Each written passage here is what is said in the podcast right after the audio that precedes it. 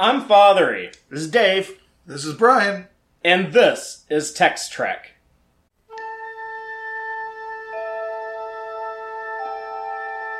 Engage.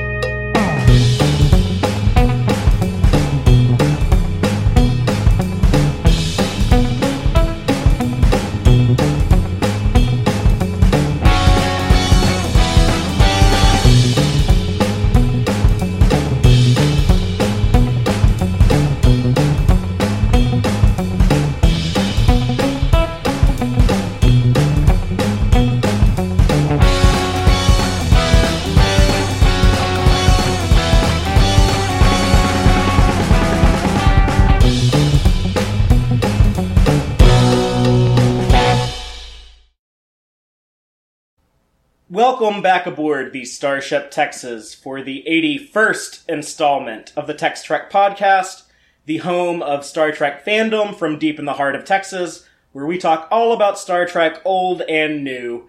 And tonight we are talking about Star Trek, just simply titled Star Trek. And it's like the old made new. It's uh, it's all all of our themes together in one. Indeed. It's kind of like the Nexus, as like the convergence point outside of time, Yeah. but within all time. When we leave this podcast, we could step out anywhere. But I'm personally going to step out to right before Soran launched the rocket. That's that seems like just a cool time. I'm just But um, this movie also commonly referred to as Star Trek 09 or JJ Trek or Kelvin Trek or Star Trek 11, whatever you want to call it. or the movie But- where they fucked it all up. or the movie where they rejuvenated it for a new generation. Absolutely. Um, or a movie that did a little bit of both. Yeah. Uh, but just for our purposes, we'll refer to it as Star Trek 09. I think that is the most common moniker that this movie receives. I might call it Kelvin Trek. I don't know. Um, well, that applies to three movies. Yeah, so- yeah. I usually prefer 11 just because I want people to realize it counts. Oh, yeah, it's, it's, I like That's that as a true. little It- tweak to the to the canon fighters. Just like I went around There. referring to Ghost, the, the most recent Ghostbusters as Ghostbusters 3. I uh, appreciate your trolling. But uh, this movie, of course, written by Roberto Orci, or Alex Kurtzman and Ro- Roberto Orci. I think that's the order that their names appear in the credits. Um, you know, I'll take your word. they, they make a big deal out of that in their writers' union and stuff. I forgot about that, yeah. And directed by the one and only J.J. Abrams. Right. You might remember him from such movies as Star Wars, uh, Force Awakens, but before that, uh, he was like a TV guy primarily. Um, he did Mission Impossible and Cloverfield. Right. Uh, was the big things I knew him from. And the amazing Super 8. Uh, yes, Super 8, which um, I had some issues with, but I guess Brian You know what, really Super liked 8 it. I You know, loved it. it occurs to me that Super 8 was like very much a sort of little proto uh, Stranger, Stranger Things. Things. Oh, absolutely. I don't Yeah. think Stranger Things would exist without Super That 8. was Stranger Things was after this though. Just just to um And in TV land, he had done uh, Alias, kicked off Lost, Felicity. Felicity. But uh, yeah, this movie came out ten years ago. Hard to believe it's already been ten years. So Yeah. we're talking about it on the tenth anniversary, and and 2019 has been the anniversary for several of these movies. I haven't Hmm. been bringing it up like I intended to, but I always end up forgetting about it. But this is the 40th anniversary for the motion picture. 35 for Search for Spock, 30 for The Final Frontier, 25 for Generations, and Hmm. 10 for 09. Yeah, that's interesting. So this is a big anniversary year. I guess there's a lot of Star Trek uh, stories floating around out there. But um, yeah, that happens when you have 13 movies, I guess. Uh, and I just want to, Marvel Universe laughs at it. I just, I just want to go back in time through a, a red matter wormhole to 2009 and, and remind everyone what was going on back then. Okay, Um, you know, we hadn't had any Star Trek for four years. Uh, since the end of Enterprise. Yes, um, which was a sad time for me. I was a baby when Next Generation started in the 80s. And then I had Star Trek uh, regularly all my life until we got to Enterprise, which had a, an amazing fourth season that I love, and then ended on a terrible episode. And it was such a sad, tragic note to cancel the show on. And then nothing for four years until this. Yeah, it kind of felt like Trek might have died, and uh, like what Battlestar Galactica had been kind of come along in that time, right? Yes, and also uh. Doctor Who made its big Yeah. return. So Doctor Who felt like it was almost carrying the weight of the sort of hopeful future, sort of, even though it's a little bit more space fantasy, somewhat. Um, I had to confess, being I was so happy Doctor Who came back, I hardly noticed Star Trek. It went down, disappeared. I was For like, shame. oh, oh, whatever. Not not me though. This this no, was no, uh I but get I it was a big expected- deal for people. I expected that Galactica was going to be like the through line for a while, where like darker sci-fi was going to kind of take over. well this time period is kind of a low point for me. I was having my Trek withdrawals and in uh, 2007 at Comic Con they had a, a, a big event where they announced that Leonard Nimoy was going to be Spock in this movie directed by J.J. Abrams, but also this guy Zachary Quinto from the show Heroes was going to be Spock. And I was just thinking, oh my god, what is going on here? I, I was very nervous about J.J. Abrams because I I hadn't really watched too much of his stuff, but two of my other big loves besides Star Trek are Superman and Transformers. Mhm. And JJ had just a few years earlier than this had talked to Warner Brothers about doing a Superman movie, which which sounded terrible to me. Like the the story of that movie leaked. I think you can read the entire script now, but it, it, it sounded like a terrible adaptation of my favorite fictional character. Also, he was using the writers of the Michael Bay Transformer movies. So, you know, one of my other big loves, Transformers, had just been utterly It had been Slaughtered. peed on, peed on the same Um, way Bumblebee peed on uh, that scientist guy or whoever he was. uh, Agent Simmons. yeah, agent. Yeah. Um, yeah, it was Pete from uh, uh, Oh Brother, Where Art Thou? yep. Um, He's one of the regular players for the Coen brothers. and went on to get peed on by a, a CGI robot. God damn it. Uh, so, so I was extremely nervous, but I did have a little bit of faith going in because Nimoy signed on, and Nimoy was a guy who turned down Generations because he didn't like that script. So I was thinking, like, well, maybe it'll be better than Generations, I guess, uh, if I trust Nimoy's judgment.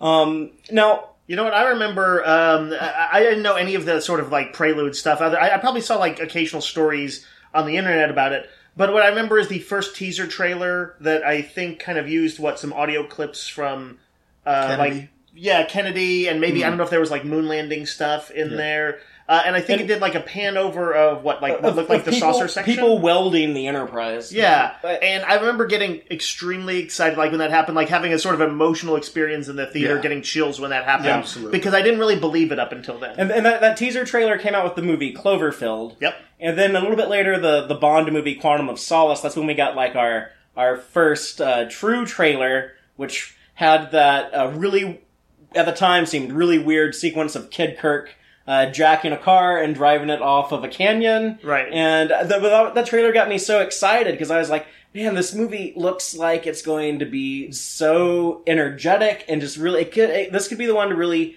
rejuvenate the franchise. But I was also nervous because it looked like such a departure. And back back in these days, my approach to like movies and development was a little bit different. Mm-hmm. Whereas now, I'm like one of the most spoiler phobic people. Mm-hmm. I don't Yeah. even I don't even like watching trailers for movies after I decide I'm going to see them. But back then, I would I would look at all the official stuff, and by reading like interviews with the writers and with Abrams, by like looking at any clips or trailers they released, uh, it, it did kind of help prepare me for the things in this movie that would ultimately bother me. And I think knowing that stuff going into it actually helped. They were smart enough to keep the big story surprises secret, and so I I knew there was going to be stuff in here that I didn't like. Uh, they were already they were already talking about like JJ is more of a Star Wars kid than a Star Trek kid. They were Right. saying this is going to be more actiony. They were saying like this isn't your daddy's Star Trek. so I, I I think I was prepared at just the right amount to go in here and have a good time. When I, I finally did see the movie, it was super um, exciting, and and I only regret that I missed out on the true world premiere of this movie. Mhm. And I'm just going to tell that story real quickly and then let y'all weigh in on, on your initial reaction to this movie. But a lot of people don't remember this, but this movie was actually shown to the public here in Austin, Texas before anywhere else.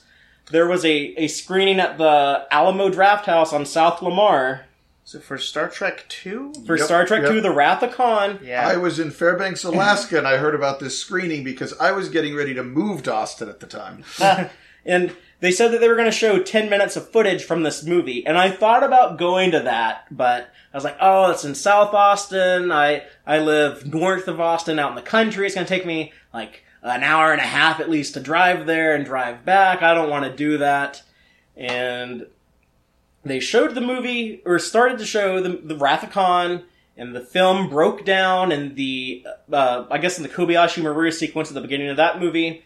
And Leonard Nimoy surprised everyone by standing up in the middle of the theater in the audience and said, well, instead of showing us 10 minutes of the new movie, just show us the whole thing. and they played the entire movie uh, just right before the actual world premiere took place in Australia. Yes. And um, so I'm so sad that I missed out on that, and I also never got to see Nimoy before he passed away. Yeah. So that had to have been like a crazy energetic experience. yes, instead, like I ended up seeing the movie on the actual premiere night at the Bob Bullock IMAX Museum, and I was I was still like a little nervous going into it, but I walked out of that theater stuff in it I didn't like, but overall I was both relieved and excited for the future of the franchise. And it was a very positive experience. I had friends who never gave a shit about Star Trek before who were watching this movie, enjoying it, and I actually got a lot of people into watching Prime Trek, all the old shows, because of this movie. So I, and I'm, I'm so thankful for this movie being as successful as it was because we wouldn't be in the, the, the what I'm calling the new golden age of Star Trek now if not for this movie. Even though there's some stuff I have issues with, but but what, what the two of you, um, what what were your initial reactions to this? Uh, Brian? Um, I was very excited. Uh, I loved the trailer with the the, the the the Kennedy quote and the welding. That was exactly what I wanted out of a Star Trek movie. That's not what we got, but that's what I wanted. Right. And so I was very pumped when I saw that trailer. I had been running Star Trek role playing games e- pretty much every week for nine years at that point. Right. Um, and in fact was trying to wrap up my game before I moved. And so it was just nonstop Star Trek the whole time for me. But seeing it on the screen, seeing other people talk about Star Trek, it was empowering. It was exciting. I was very pumped. I liked the second trailer. I went to the movie theater excited, a little nervous because I'm a judgmental guy who likes to nitpick. So I knew I would, if there were flaws, I would see them. So, um, and I loved it. It was fun. I, I didn't, I, I, I, I didn't necessarily love every aspect of. I had questions. I guess that's a better. I had questions. Yeah. was a better way to describe. They, uh, they their approach to continuity and plot was sometimes a little loosey goosey. yeah, I was like, how did that work, and how did that work? It wasn't so much that I was upset. I was just. I wanted to know more, and there didn't seem to be more Right. coming. But I loved the movie overall. It was great. I saw it like two or three times in the theater, and uh, it was it was uh, it was great. Yeah. Uh, I had a journey to follow with this movie. Uh, Father, you've seen me do this with some things where I approach something the first time, I didn't like it. I um, I actually I, wasn't quite that harsh. Like I had good times and I like like parts of it. But I remember at some point, I think while I was watching it that first time, thinking, okay, well, Trek is dead. Uh, so, um, yeah, uh, because I was like, I, I felt like the ethos wasn't there, that spirit of searching. I, I was kind of forgetting that the movies had always been more action oriented. I'm not saying that it was a fair judgment necessarily, but it is kind of how I felt. You were also more of like a TOS only type of guy going into this. You you were someone who was very judgmental of Next Generation and the Sure. other shows, and and you Yeah. you've loosened up on all that yeah, stuff. the interesting in the effect last it decade. had on me was that the immediate effect was uh, well, there's actually two sort of things. One, I was actually kind of fascinated to see how just people became supercharged about Trek, even people who didn't like Trek. In fact, a lot of people who weren't Trek fans before liked it better than Trek fans in some cases. And I was fascinated by that and happy about that happening. It did make me go back and start to rewatch Next Generation and Voyager and some other of those, some of those other shows, and it gave me renewed appreciation for them. Uh, so that was that was the first interesting effect where I was like, oh, I um. I, I, I kind of judge those shows harshly. those are much more in line with what I wanted, it turns out. Uh, yeah, yeah. There, there is that. I was having a discussion with somebody about how Discovery is more well accepted because the JJ films were so not Trek. right. So Discovery was embraced more thoroughly by fandom because they were not. They were closer to that. Right. And so you might like TNG and DS9 more because. the, yeah, it was a weird journey, and then now I've, I've brought it full circle. And uh, in the last few years, I've, I've I, I found myself occasionally, for reasons I couldn't quite explain, revisiting these movies. And I think part of it was uh, all three of them was like the sort of the flash and and like just the raw. And, you know, special effects power and an energetic crew. I could never deny that they had great chemistry as a crew. And and I would go back and I'd rewatch them and I'd be like, why did I? Why, how is it that I've rewatched them all like in the same year and like one or two of them twice? And then I was like, maybe I kind of like them now. and so we'll get into it more. but I have I have come around on this movie in many ways. And, and to me, all three of these movies are popcorn Trek, and that's not a bad thing. I like my popcorn. Um, I know what I'm going to get with these movies. I, I don't watch them for the same reasons I would watch Duet or The Inner Light. right. So you know some of those episodes. And and, Uh, and, but- and as- like I was saying, like the Trek movies after I don't know the motion picture, had almost already mostly settled into some stripe of action movies. They had a little more thematic resonance than I think Abrams and and his successors would try for. Um, I felt they were a little bit more ambitious, but uh, they were still action movies, and so he kind of gave us like the most refined version of a modern action movie. They were kind of had they were kind of long in the tooth action movies by the end of them, and he kind of brought in a modern sensibility, uh, like in a huge way. And also, this movie does kind of circle back to the original series in some ways, Yeah. and it has, uh, in a strange way, kind of some more TOS-y vibes to things than the movies, as far as Yeah. uh, the the color and the just being more more melodramatic Yeah, oh yeah. Yeah. and and flashier. But uh, that's kind of something that the TOS guys were going for back in the '60s. Yeah, it definitely feels more like the TOS series than any of the other films. I mean, five maybe five kind of feels like a season three episode, but beyond that, I, I, I this feels like perhaps good, a lot like some sort of amped up, you know, speed induced version of old '60s Star Trek Yeah. with with of course. Pr- Amazing production values. I do sometimes feel it's really a Star Wars movie in Star Trek clothing, but I- it's I- I- undeniably a fun movie that you can't help but love and watch, and it's well executed Dave for what it's of, uh, trying to be. Dave of 10 years ago absolutely agrees with that. Yeah, yeah. And Dave of uh, 2019 somewhat agrees with it, Yeah, yeah. but has a soft spot now. Yeah. Um, Father, do we want to hit the summary? Sure. So, just in case you haven't seen this movie in a while, I will refresh all of you by going through our um, what speed do we do the, the transwarp for the movies? Yeah, Yeah. this is this is the transwarp So- speed summary. Yeah, So- uh, Mr. Scott's going to beam it transwarp, uh, beam it through warp to, oh yeah, directly to us. transwarp doesn't mean what we thought it meant anymore in this movie because this movie makes weird choices like that that I'm sure we'll nitpick as we go along. Father, if you will, uh, punch it. We open things up with the Federation starship, USS Kelvin, investigating an anomaly in deep space. It looks like a lightning storm in space. But the investigation turns deadly when a massive, and I mean massive, mean looking Romulan ship rolls up out of the storm. The ship is the Narada, and she's commanded by an insane, angry Romulan named Nero, who kills the Kelvin's captain and starts blowing up the ship. Lieutenant George Kirk takes command and single-handedly pilots the Kelvin, shooting down attacking torpedoes so that the rest of the ship can evacuate via shuttlecraft.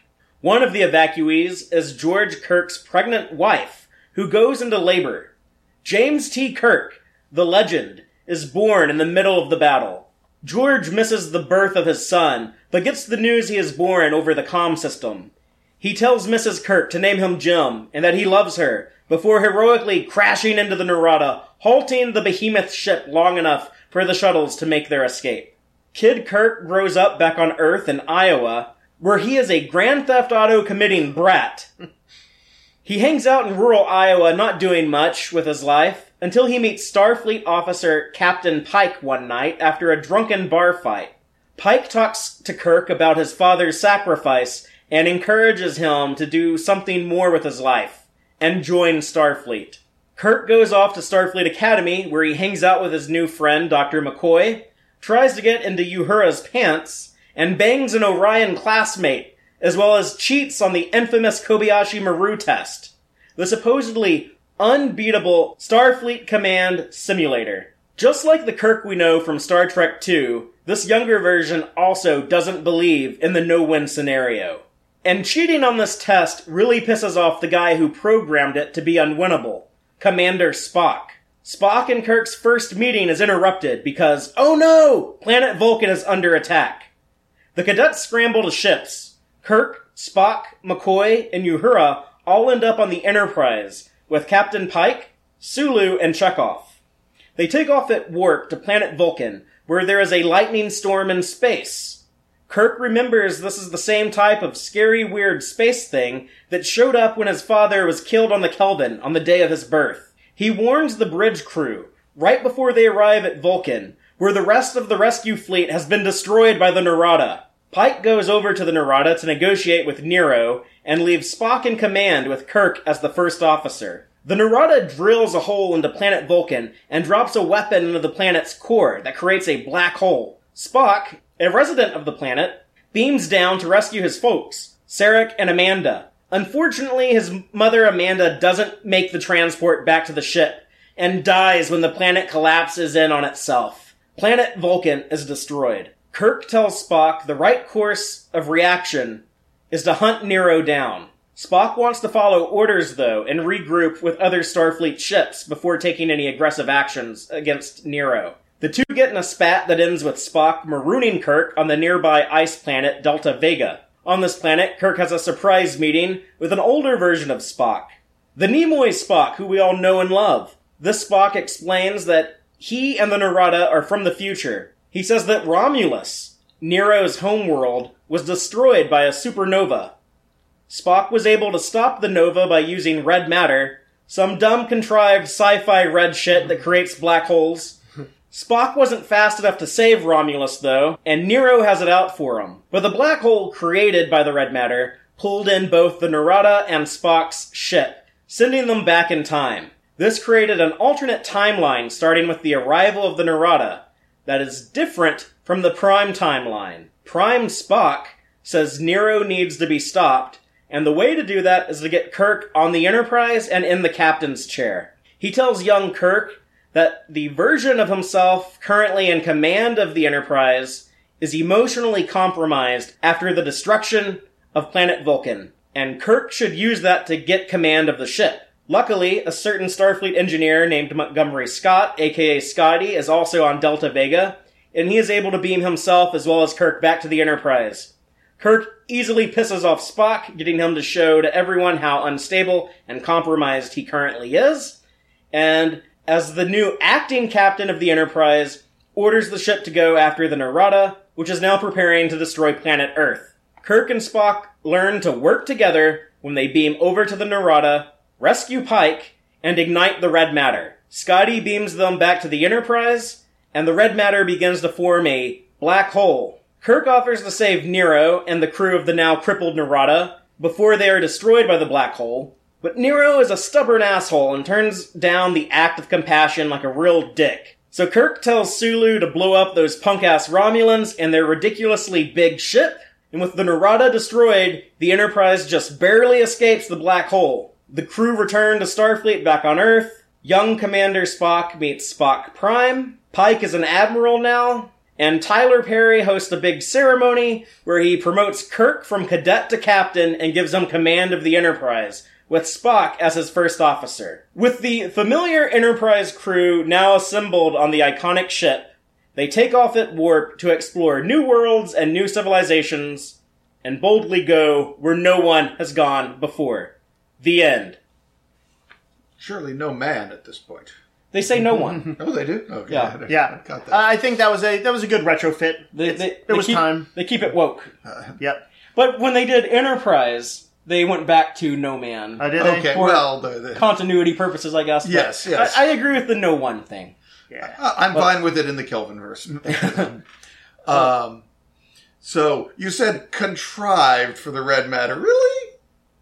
I mean, it is super contrived. I mean, in the same. I mean- are you about to bring up proto matter? Well, no, I'm just going to say, yeah, it, it, it, contrived implies that it, it, does a bunch of stuff that it shouldn't, but they they mean- have a gimmick that creates black holes. Black holes have been associated with time travel since what the 1950s or 60s. It, it, Um, it's pretty convenient in all the things that it can do. It, it's it's both the time travel device and the weapon of mass destruction. And I'm black holes but- and time travel have always been like this in pop sci-fi. I think because I knew that um, Abrams had a thing for weird red spheres. It showed up in Alias and I believe in some way in Lost, and he just kind of used them for whatever he needed to have happen. Uh, I think that's part of why it bugged me. But I think I was more bothered by the notion that a single supernova threatened the fate of the whole galaxy in the future, which is real dodgy. That that that's Well, contrived. the- there- I'll give you that. That's contrived. Yes, and I, I don't mind the red matter as much as Dave does, but I, I knew that he hates it, so Yeah. I, I threw that in there for him. I appreciate it. Even now, though, like it's not. It is not a dagger in my heart as I watch it. But, Um, but yeah, like the idea of a nova that's going to threaten the entire galaxy kind of needs a bit more explaining, and that's a lot of stuff in this movie. Like Yes. Nero's giant ship, or uh, uh, uh, there's a few other things here and there that I, I kind of wish they had taken the time to explain. Um, there's always the comic book Star Trek countdown, the the kind of the prequel to this. But By you the way, that was a weirdly big seller at my comic shop that I manage uh, uh, when it came out, which was another Yeah. sign to me. I was like, people are interested in Star Trek stuff. What is even happening? well, I don't actually read comics hardly at all, and I bought that one. but, Yeah. Um, It is kind of required reading for this movie, which I think is kind of a fault of the movie. Yes. You shouldn't need to do homework for movies. The Yeah. biggest thing it explains, aside from being a big last hurrah for Picard's crew, really, uh, is it Well, well, explains until now. Uh, right. uh, it explains why the Narada is the size of a star destroyer for a mining ship. Why- and, and, like so advanced. Why Nero is so familiar with Kirk and Spock in the Enterprise. See, There- m- that those bits I didn't need. There was stuff I I loved how it explained Spock and Nero's relationship. That was Yeah. essential reading, in my opinion. As an aside, I think we should just say people should give it a sh- go read that if they are any stripe of fan of this movie. Yes, we don't we don't talk about comics a lot anymore on Text Trek because not that many people seem to be into it. But if anyone does want to hear us talk about Star Trek Countdown, I would kind of like to, but only if people tell me that they want us to. So if, if you have any interest in that, let me know, or else we're, we're probably not going to do it. I am also in a podcast called the, Sci Fidelity Podcast, and we did a commentary track to this movie. And one of the mostly just hashing on it and ragging on it, but um, it, it was great fun. And one of the things we noticed is there is something in almost every scene that doesn't quite make sense or needs a little more explanation in every scene of this movie. That became our running gag throughout our commentary track was could we find a scene where we couldn't find something that didn't make seem a little off or weird. JJ kind of, as a filmmaker, uh, he kind of rides on emotion and raw visuals. Yes. Yes. Um, he's uh, and he's I think actually very talented at it. Yes. Um, but but he like he, he it's kind of like you got to squint sometime. Can I quick say something right before you even get into the movie itself? Is I want to mention the the music, which starts before the movie does. And uh, Michael Giacchino, the the composer who worked with him on Alias and uh, and Lost before, uh, I think has like is, is owed a big uh, debt for this movie because because it does rely so much on sort of visuals, almost in the way like a silent movie does at times. The visuals and an, on, on an operatic level when the music swells and stuff. Uh, I think he he created a great new theme, but at the very least, it's kind of an interesting lead-in. Um, it does suggest that there's something serious that's going to come, and then they do this kind of cool, almost uh, artsy sort of thing where the camera is like panning around the Kelvin and like in a way where you only see glimpses of the lights or like brief detail of the of the saucer section, and you hear the familiar Trek sounds of like the, the bridge and all that. Yeah, Yeah. the- It's an interesting report. kind of artsy lead into it. It's, it's almost dreamlike I for thought- a I split thought- second. I, I generally love the way that JJ photographs these starships. He makes them feel big and important, but it does get a little weird sometimes when he starts like turning the camera upside down and stuff. I'm just kind of like, why why is the camera tilting like this? For better right or worse, But- Discovery took a lot from that. Yeah, yeah, it, it does reinforce there's no up or down in Yeah. space, and he's willing to play with that Yeah. tool, which is a tool most other Star Trek directors have left on the shelf. Yeah. the there's no up or down in It, space. it, it visually delineates it. We're gonna turn Star Trek upside down. Yeah, there you go. I was trying to find a good way to put it. So yeah, let's. The opening sequence, I think almost everybody has to kind of be into, right? Yeah, when when I walked into this movie theater, still very nervous, and I saw this opening sequence of the Kelvin and the death of George Kirk, uh, and I was just like so hooked. I was like, "Oh my god, that is so cool!" Uh, something that Dave pointed out when we talked about uh, the first episode of DS9 Emissary Mm-hmm. was that uh, DS9 kind of starts off in a very similar way with a Oh, yeah. with a similar uh, space battle and a family member dying and someone else escaping on a shuttle. But Yeah, yeah. Yeah. Um, Little Wolf three five nine. but I, I I think that they got this opening sequence so right, and if it if it didn't have this big emotional scene that that hooks into your heart and your feelings, it makes you connect with with the movie. I, I don't think these movies would be as as well liked as No, they are. I, I, I arguably the hook of this because it is structured like a '60s episode with a hook and then the credits. Um, the hook might be the best part of this movie. It and functions it- like a small movie on its own. but it needs to be the best part. Yes. um, absolutely. And what it does is everyone comes in with all their mental baggage, and they just emotionally blow you away. Yeah. so that your brain gets switched off, and you're just feeling,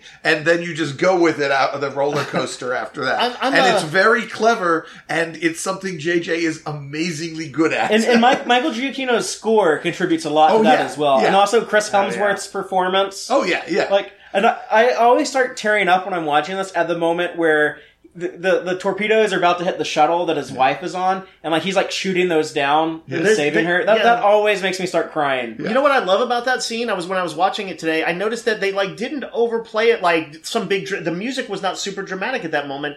There was one that's like right about to hit it, and it just gets like popped off. Yeah. And it's actually they handle it kind of quietly in, in, in that exact moment when it was like closest to happening. And and he, uh, I think Abrams kind of plays around with those those tempos a little bit. So unlike Michael Bay, who's like everything has to be up to eleven all the time, I think Abrams has a sense of when to let a scene breathe a little bit. Like when when Sure. when uh, Kirk's dad has a has a moment to talk to his wife, this the movie lets him talk to her for a few minutes. It doesn't have to happen so quickly. Uh, I- just I noticed- it it does. Does- It happens way- fairly quick, Yeah. but Well, well, well, let me say something that's a direct reaction to that. Okay. The, the movie also does something that's the opposite of that when the captain of R- Robau, um, uh, yeah, the the the cap the captain of the ship, the guy who kidnapped Tony Stark. Kelvin Captain, yeah. Um, but yeah, when, when he gets killed, and then like George Kirk and everyone on the, the Kelvin Bridge are reacting, and he starts like giving orders and stuff, and the camera actually cuts away from him mid sentence. It's because it's like he doesn't have time to like talk about stuff. It's like it's like here comes the action, action, action. Right. here Yeah. comes the torpedoes. The ship starts getting hit. Yeah. and uh, so it does like the op- like here he has like a moment to breathe, have an emotional bit, and here's like another part where like the action just takes over. There's moments that the, the characters have to talk to each other and they want the camera to get in close on them and have some scenes where the conversation back and forth's a little bit. Well, they and, do it and- this weird sound thing where, like, they bring down almost all the sound effects to nothing during the birth right, the music will only the music and sometimes not even the yeah, music. and then you hear the baby cry, Mm-hmm. and somehow, despite all the explosions and everything, that's the only sound effect they let through, Yeah. I- and everything else is pulled down to not is is not there at all except the music. So- and I thought that was an interesting touch because really there should be all sorts of stuff screaming Oh, at yeah. George Kirk over the inter- at that point. I, I know there should be more to Kirk than just being like the, the space warrior that General Chang wanted to fight in Star Trek Six, but it is kind of cool to be born in this this epic looking space battle. yeah. Yes. And uh, I, A space battle that, by the way, uh, look uh, instead of the kind of uh, relatively slow-moving uh, ship battles of various treks past, almost had the kind of immediacy of like the D-Day scene in Saving Private Ryan when when all the Yes. phasers and everything cut loose and all of the. Uh, the Naradas, whatever those are, are hitting it. Torpedoes. they, they Yeah. call them missiles. Sometimes they call them torpedoes. Sometimes Yeah. I don't Yeah. know, but They like, you, you split follow, up. They you look cool follow on that crew member getting sucked out the hole, Yes. Oh, yeah. spinning out and Which- bouncing off the phaser I emitter. always thought when I was a kid, I always thought it'd be cool to see something like that in Star Trek. yeah. It certainly looked best in this, and it has something of that feel of what Wrath of Khan shook me up when I was a kid, of like seeing the consequences in a big way of a space battle. There's big explosions on the interior. You see kind of some wild camera things where it looks like people, you know, explosions knock people like 30 feet, Hmm. and you know, it looks pretty intense. But uh, th- and just to be like, oh, what Dave will probably think is like a weird technical thing to even pay any attention to. And I'm what, already disgusted. what Brian will probably like disagree with me on is I actually like the way that they use star dates in this movie, starting here where it's it's twenty two 33. 33.04 because I'm like finally a star date that makes sense. It's just like the Yeah. year and then like a decimal uh, and Yeah. I, I will say I dug it. finally on my latest reviewing of the movie made my peace with that. I decided that in the future they're not quite speaking English, they're speaking Anglish or something like the novels say, and that this is a tra- uh, this is just a little more thoroughly translated than some of the other Star But I also like I think star dates are stupid and I, I they, they don't really make sense in TOS and then like with the rest of Star Trek and then if you try to watch the shows in that star date order it doesn't make sense and I just always Actually, like it works fine except for like one, uh, two episodes, maybe three. Father, I'd just like to say your assessment of what I would think about it was correct. but anyways Um, let me let me quick throw this out. When I'm watching this opening scene, there is like the analytical pick, you know, nerdy pick the movies apart part of me that's like there is like nothing more kind of emotionally manipulative than the scene where like this guy is trying to defend his babe newborn baby from a from a marauder and and he's gonna die nobly doing it but again it is so effective at what it does that if there's not like a tear on your cheek uh, you know i feel like Yeah. there's something not quite right with you I I will. I will also say that um, I said it was you know sort of Star Wars in Star Trek clothing. Mm. Um, it's not entirely that because Kirk's mom does not die of sadness at the. so Oh, Well, that's yeah, mean. because uh, Star Wars is stupid and terrible fifty percent of the time. Go ahead and at me; I don't care. Uh, but yeah, let's let's move past the op- Sure. the opening scene and uh, let's talk about uh, Spock for a little bit and the the Vulcan bullies and uh, Kid Spock. I, I love that they take stuff from the best animated series episode yesteryear. yeah yes, And I was so surprised by that in the theater because I'm like, oh my god, someone else watched that. yeah. yeah, the notion of Vulcan bullies is a little bit weird, but one of the things I love about those scenes showing young Spock is when his father articulates something that the audience might not really know if they're not Trekkies, which is that he's like Vulcans do. Not only do they feel emotions, he says we we may feel them more intensely than most humans. Yes. Um, and That's they very, very like DC Fontana, old school. Yeah. And, but, but yeah, stuff. explaining that essentially what they do is they live a super rigid uh, philosophy uh, where they, they try and curb that, and that you know they really believe that that's the best way to live. Uh, but yeah, they experience emotions, and they're going to put Spock through a ringer later in the movie, so it's important to know that. Um, Sarek also so- uses a, a line from yesteryear where he Oh, says he? that um, l- logic offers a serenity that humans seldom experience, which You is something that adult Spock tells kid Spock in yesteryear. That's a it's a great line, and I, I did want to mention for a movie that has a lot of sort of pop dialogue. You know, some of it's kind of doofus jokes and stuff like that. Uh, there are a few lines in here that have stayed with me. Obviously, like when the guy tells. Uh, when Pike tells Kirk, you know, your father was a captain of a starship for 12 minutes, that whole sequence, some very memorable lines. They, they are scattered throughout the whole movie. I have to say, as far as dialogue, this is really well written. I mean, the they they they it's loads of quotable moments. Some of them are jokes, and maybe you think they're too many jokes, but it is loads of Yeah. quotable, quotable stuff. The, the plot stuff's a little loosey goosey, but I think the, that's di- probably- the dialogue yeah, works. yeah. what I'm thinking that's- of, and like some of the technical stuff. Like I, uh, you know, we've Yeah. always talked about. I don't want it to. I don't need tons of techno babble, but a, like a little bare minimum. I'm, I kind of would prefer that they do. the Yeah. the the style of storytelling that that J.J. Abrams uses, like we mentioned, it is it is uh, very effective on the emotional level. Um, as far as like having like a a a clear and solid plot, that's where it's a little Yeah. wibbly wobbly. but, but if you can enjoy the ride, if you hook into the the emotional stuff, Totally, totally. and I think you owe it to yourself, and maybe even the movie, to, to do that. Uh, you know, it's you're you're you're just gonna end up like having a terrible experience if you're gonna fight it all the, Yeah. the time. I think Star Wars also appeals to emotion more than Mm-hmm. intellect, and I think that's what JJ likes to do. That's the movie. All of JJ's movies that I've seen have been Mm-hmm. emotion based, uh, much more than intellect Yeah, based. Did you? uh, You know, I didn't.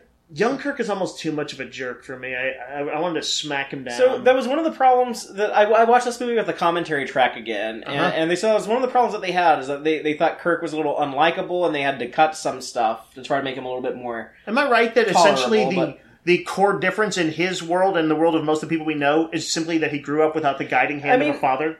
I He grew up with some sort of father, just not his birth. Yeah. A guy who said he was going to whoop his ass Yeah. for stealing his car. which seems fair. yeah, but you got the vibe that this guy might not be a great uh, dad. So- Unfortunately, I recognized the voice, and I'd seen him in Heroes, and I loved him in Heroes. So I was like, "Oh, Greg, Greg Grunberg can't be a bad oh, dad." that's, that's who he?" Greg Grunberg Very- was. yes, I know. Abrams always uses Yes, him. yes, and I was I like, he can't- that. but I, so all my love for that actor was like clouding my. He's clearly supposed to be an abusive dad, and that was one of the things that does rub me the wrong way. That feels like we're going against Roddenberry a little bit we all here. we all do stuff we shouldn't do as I mean, kids. I do think it's like it's, it's some pretty extreme stuff. Yeah, but um, but he didn't hurt anyone per se. It's property damage. I think we're supposed to see what made Kirk be in the wrong, like a little bit that his his life simply hasn't been kind of as um uh, what's privileged I, I, is almost the word I'm looking for, as it was when he had a supportive kind of noble father. But I do think they wanted him to uh, simply put be more of a loose cannon, a little more Kirk than Kirk, um, and, and and and that allowed them to play up to the stereotype that the average person knows, which is kind of won out in the pop culture over the actual show itself. Well, I mean, the uh, original Kirk was described as being a bookworm at the Academy. Right. This is not this Kirk. So what I changed? mean, he could be. He could still be a bookworm. We don't actually Yeah. see him when he's hitting the books. when he when he talks to her, uh, he impresses her by knowing what like xenolinguistics Oh, yeah. is, mm-hmm. and it is clear. Supposed, I think it's supposed to be he's like He's a probably smart one of those guy. people who's casually smart, who doesn't apply himself, and Pike has to come along and be that second father figure and kick his ass and make him apply himself. So the the bar sequence in Iowa, I really dig that because that to me, like that bar, it looks like something that could exist in the time period and with the aesthetic of the original series. It's Mm. colorful. People have a bunch of like retro hairdos, and You know, it also it looked uh, unlike say. Uh, not to pick on next gen, but like the sedate ten forward lounge style. no, this was much more having Yeah, enjoying Right, it. it looked like I I feel like the, one of my favorite scenes in, in Star Trek Discovery, which was the big party that they throw in the Harry Mudd episode, owes this scene something for allowing the allowing Trek's utopian future to have a little bit of fun fun in the style of a modern day Yeah, partying loud parties. loud party. Yeah, yeah. Yeah, I would I would go drink at that bar. Yeah. I've actually been to Riverside, Iowa, and uh, they should establish this bar somewhere up there. That scene also contains some uh, really terrible, like the start of some of their dumbest gags. Um, a kind of a dopey I- I was interface with, with the one. with the guy, with the big guy who's like calls him Cupcake. Well, you know, here's the thing: like, in, if had this been made in the '80s or '70s, I kind of feel like that would have been typical of like Trek sense of humor. It had a broad sense of humor in those old episodes, like the fight scene in Trouble with Tribbles has a lot of visual humor Yeah. in it. Um, it's just that they were gonna.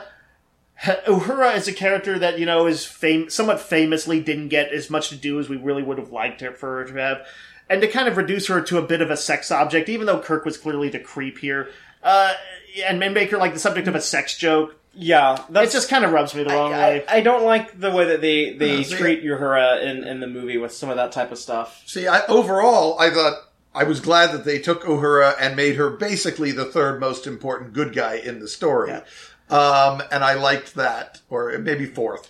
But I also thought the scene was well done in that it shows Kirk is very flawed, but it also manages to give you enough of to show you that there's a diamond in the rough there. You can, in that course of that bar sequence, see that there is something much more to Kirk, even before Pike starts going on about there's something more to you. And I like I like him being the the cocky smartass when he gets in a fight with the the character we know from the comics is named Hendorff, but Yeah. uh, yeah, the the guy who who Kirk calls Cupcake, and Yeah. you know what did he tell him? Uh, Maybe you can't count, but there's there's four of us and only one of you. Yeah. And he says, so get some more guys and it'll be a, a, a fair fight. And then Yeah. they kick his ass. Um, But he The guy does pretty good I- against five or four people. He Yeah, does it's- not it go down like a um, punk. it fits the guy who who who felt like he should be able to beat the Kobayashi Maru, and who will it thematically ties into much of what we know about Kirk. and it also sets up the recurring trope in this movie of Kirk getting beat up a lot, which is Uh, kind of throughout the whole thing. Every character takes some facial hits,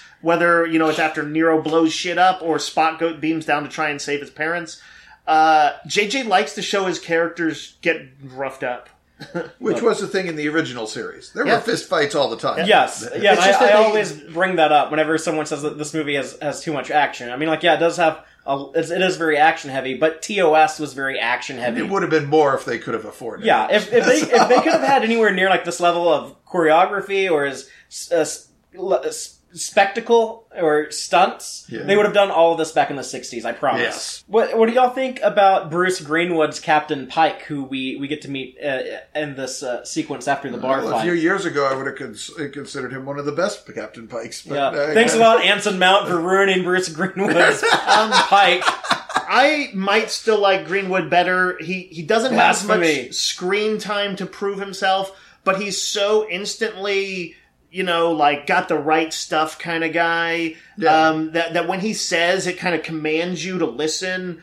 you know, I almost feel like the movie turns into like a like a recruitment movie at that point uh, when he's given his speech because I'm like, yeah, I'm ready to go sign up for the military Yeah, when right he now. says there's more to you than this this disaster, you believe him.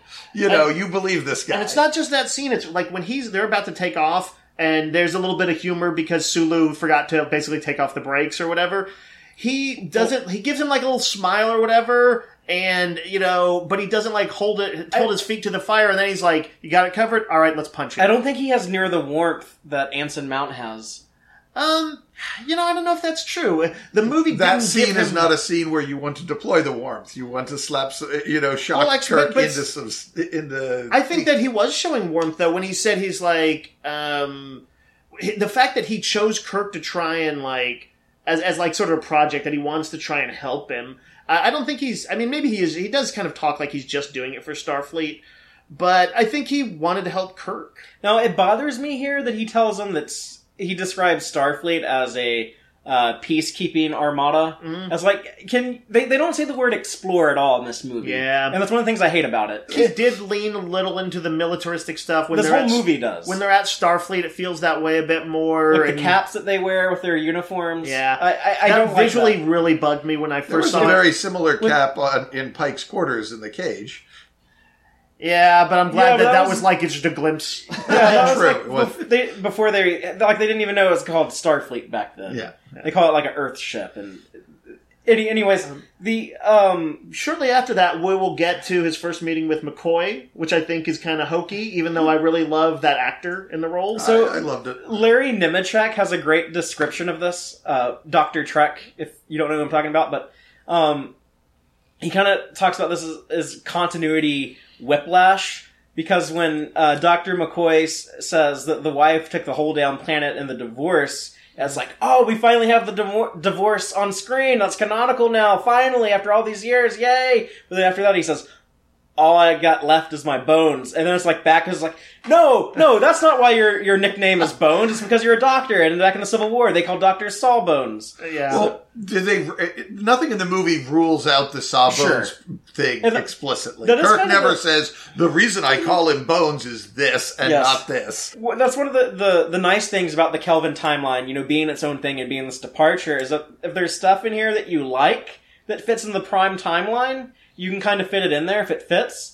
And if you don't like it, you don't have to go with it. yeah. Uh, like the the idea of like Spock programming the Kobayashi Maru. Like, what is that? Did he invent the Kobayashi Maru? Is that why he never took it? In the Wrath of Khan, he said he never took it. But they also say in this movie is like he's been programming it for the last four years. So maybe he's just like the guy they, they brought in to make it extra hard or something. I like But- to think that he invented it, but You know, I have to quick say I because was, they keep describing it as your test. Yes. yeah. So So this is and I, I love that idea. Spock made the Kobayashi Maru. I, awesome. I'm not. I'm not a fan. It's a little too like. I, I don't want every all my favorite characters to all have like a finger in every main big thing in Star Trek. Uh, but it's a low level quibble. I did think that that when they showed the Kobayashi Maru, it was kind of a letdown. Uh, like I wanted it to have a certain intensity. McCoy talked about it like it like it. You know, nobody takes that twice, Jim. And then, um, and then when he does it, uh, you know, obviously he's supposed to be cocksure because of his reprogramming thing but it didn't look very intense to me, and like I kind of wanted it to be more of a thing. The, the thing that bothers me with the Kobayashi Maru is you don't really see Kirk doing anything special to beat it. Like it kind of just the movie kind It's of like he was literally just trolling Starfleet. Well, yeah, like it implies that like he might have like hacked into it and like deleted a line of code here or there and, and just made it winnable. Where it just he, he put it on easy mode basically, where you, Yeah. the shields go down, you can just shoot all the Klingons with your torpedoes. I think I always would have liked for him to have like been doing something that like almost like the way he would have beat robots back in the day. He was pushing the rules so hard, like the physics Well, couldn't keep up with him or there's something. a there's a deleted scene that I I wish they left in here. I understand why they took it out. But uh, right before the Kobayashi Maru test, we see him in bed with the Orion girl, Gaila, I believe is her name. That sounds right. Uhura's roommate. And yes, Uhura's roommate. And the original idea was that he was just sleeping with her because he needed her to be at the right place at the right time. He told her, okay, like tomorrow when I'm taking the test, don't ask me why, but like I need you to like open this message that I'm sending you from like this one specific place, like this one specific computer terminal. and and you'll understand then. She's like, okay, and so like she does that, and when she opens the message, it's like she gets like an email from Kirk, and like she like opens the attachment, and then like it like hacks into the Starfleet computer, and that's how he got in to to to beat the thing. But part of why they took that out is because they thought that Kirk did come off as a little too unlikable, and they thought that that would be kind of scummy if he was just sleeping with her to use her to beat beat the thing. I agree. And I, I, I can I can see that too, but I I do wish that there was something like that still in the movie. I'll say this about like the scene where he's in bed with her is mm-hmm. Um like she's really hot, but it is weird when we have Uhura come in and then like she strips down to her underwear also, and that that feels like a little forced and Absolutely. juvenile. You know what's interesting is like they definitely like there's a little uh, uh, this, you know Star Trek always had some sexy going on it. Those mini, mini Sure. skirts weren't out of nowhere. Um, But they didn't have people just like strip down to their underwear. Yeah. There's- there was a lot of like silver bikinis and stuff in that in the Uh, '60s. That's yeah. pretty close. I I have to admit, I'm pretty sure Roddenberry absolutely would have done that Oh, in yes, this movie without a doubt. if he could. So in the 60s. But uh, So there- there's you know what I will say? Uh, Most of the people I know who don't like that are kind of my like nerdy Trekkie fans. I think the average viewer that kind of both pushed this movie into mega sales thought it was funny and, and sexy. Well, I Um, forgive it, and this is actually one of my favorite moments in in the movie Uh-huh. because you know I told you I was like really hooked after the opening scene, Mm-hmm. and then you know as the movie got on, I was like, okay, is this going to lose me? This is a little weird here and there, but then when we get to here and you hear us describing the transmission that she got about how the ship destroyed. 47 Klingon ships. And I was like, oh my god. They said 47. I am so on board. I hope I hope this franchise makes 12 movies. I'm on board for every one of them. this podcast is over. Um, you know what I did notice, by the way, about that? Well, I have two comments to springboard off that and quickly get away from your obsession. Uh, one is that did Nero? They say they they he destroys those ships, and they that was like where the, they were exploring uh, Klingon the Klingon system on the Kelvin, right? Did he just hang out in Klingon border space for twenty five So years? another deleted scene, he was captured, taken to Rura Penthe, was Oh, a prisoner there, and then he escaped um, conveniently before Spock shows up with the red matter Yeah. that he, he can use to. well, they kind of decide it's time. Let's go But- escape now. Which Yeah. means, like, If- really, you just hung out in a prison. You could have escaped ten years ago. I'd, I'd read a comic. I'd read a comic about that. If There is nothing one. else. It's called Star Trek Nero, and it's about what he was Oh. doing.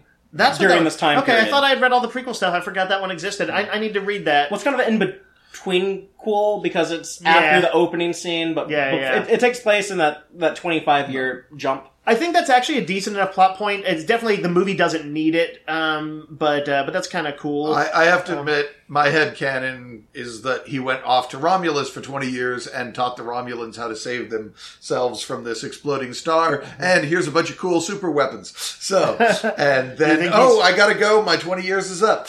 So, You would Um, think he'd be like a little less unhinged if that was the case. yeah, but- later on he says his whole his other his like got one goal which is to destroy Vulcan and make Spock sad, and the other goal is to wreck Starfleet. well, so I, that maybe his, his Nero sat around brooding for 20 years, but his crew went off to Romulus He's and an ex, tipped them he is off. an expert brooder. There's a Yeah, whole yeah. lot of yeah, yeah. going on. Look, we brought you the captain of the Kelvin. I'm busy brooding. Yes, you yeah, he- interrogate he, doesn't, him. he doesn't speak at all during that, and and I kind of feel like Eric Bana, who I, I think he's a capable actor. Um, maybe he's a little hit and miss. I don't know. I can't really think of anything I love that he's like the lead man in, but I, I've seen him be good in a bunch of stuff. I feel like the script didn't give him much to work with, so he's like, okay, I'm just going to be like over the top when I can, and just uh, just have fun with this character. I think he I think he did a good job with the material.